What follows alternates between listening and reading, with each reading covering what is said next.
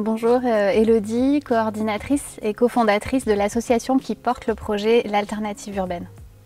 Marie Ebrard, chargée de communication et de développement pour l'association qui porte le projet L'Alternative Urbaine. C'est une association qui développe une forme de tourisme solidaire. On, a deux missions principales. On organise des balades culturelles dans les quartier euh, dits populaire de la métropole bordelaise. Et euh, nous formons euh, des habitants éloignés de l'emploi que nous embauchons ensuite pour animer ces balades en tant qu'éclaireurs urbains.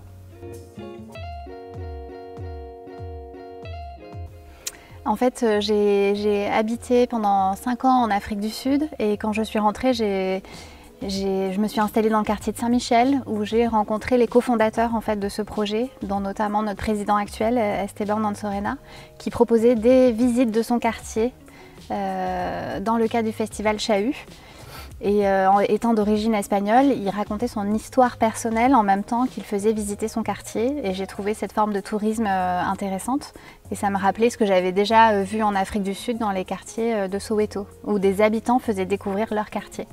Et c'est ensuite en rencontrant les cofondatrices de l'alternative urbaine qui existait déjà à Paris que je me suis rendu compte qu'il y avait aussi une forme d'insertion innovante à proposer par cette nouvelle forme de tourisme.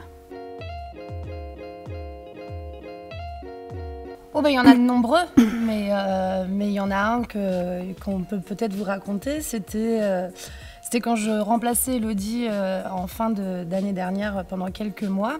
On était en fin de saison et une de nos éclaireuses, Marie-Hélène, a été embauchée en CDI en temps plein à Unicité. Euh, et, donc on l'a pas vu pendant quelques temps suite à son embauche. Et lors du temps de clôture de la saison, euh, Marie-Hélène est venue euh, au temps de vie associative qu'on avait organisé et elle, était, elle nous avait tous beaucoup marqués parce qu'elle était radieuse.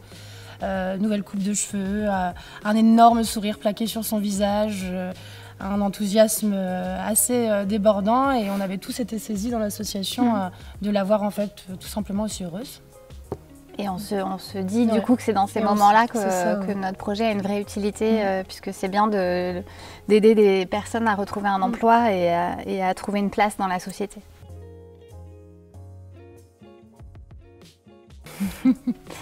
on, est, on est très heureuse d'avoir trouvé un lieu euh, d'ancrage parce qu'il nous manquait vraiment. On, mm. était hébergés euh, voilà, chez les uns des associations qui gentiment nous hébergeaient, mais on était un peu en mode nomade.